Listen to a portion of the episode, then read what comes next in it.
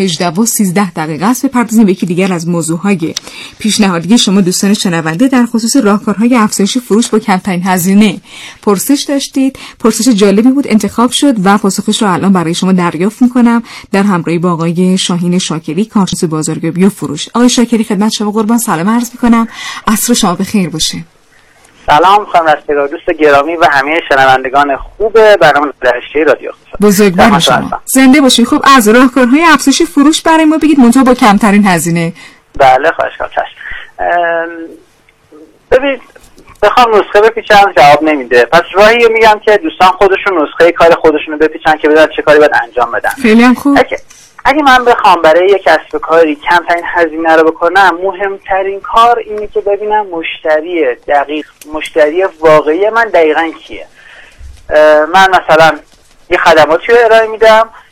این مشتریش کیه؟ بچه است بزرگ زن یا مرد؟ چه سنیه؟ مثلا آقاه.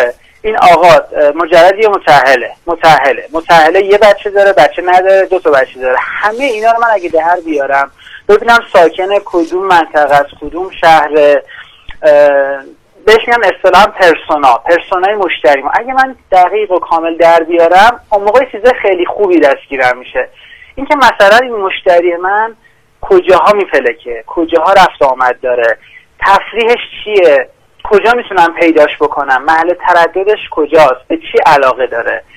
اگه همه اینا رو دوباره کنار هم بذارم می‌تونم با کمترین هزینه پیام خودم رو به این آدم برسونم. بازم به شرطی که پیام من شسته و رفته و مناسب اون فرد باشه.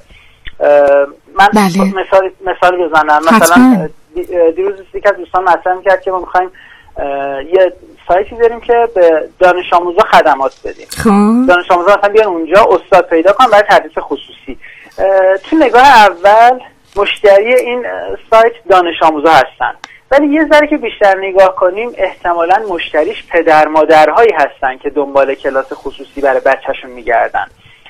پس اگه من این مشتری درست تشخیص بدم میگم خب پدر یا مادر حالا احتمالا مادر بیشترن. یعنی اگه درست بررسی کرده باشم. خب مادرها کجاها مثلا هستن؟ چه نیازهایی دارن؟ حتی سایت من چه رنگی باشه بهتره؟ چه فونتی داشته باشه؟ چه مطالبی براشون آماده بکنم؟ همه اینا رو وقتی خیلی شخصی برای اون مشتری خواستم آماده بکنم خیلی کم هزینه تر برام میشه.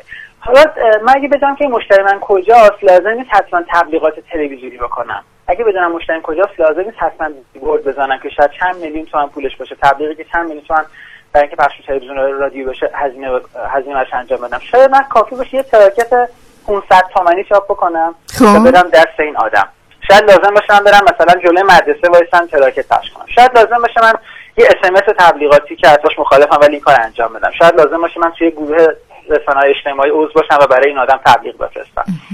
من اگه بدونم مخاطبم کجاست چه نیازی داره و به چه چیزی علاقه منده اون موقع کافیه فقط یه ذره فکر بکنم و یکم سنت چکنی بکنم. یعنی هر کسی هر کاری می‌کنه رو منم اون کار الگو قرار ندم. یکم بهش فکر بکنم اون موقع نسخه خودم رو پیدا می‌کنم. اون موقع نقشه گنج خودم رو پیدا می‌کنم.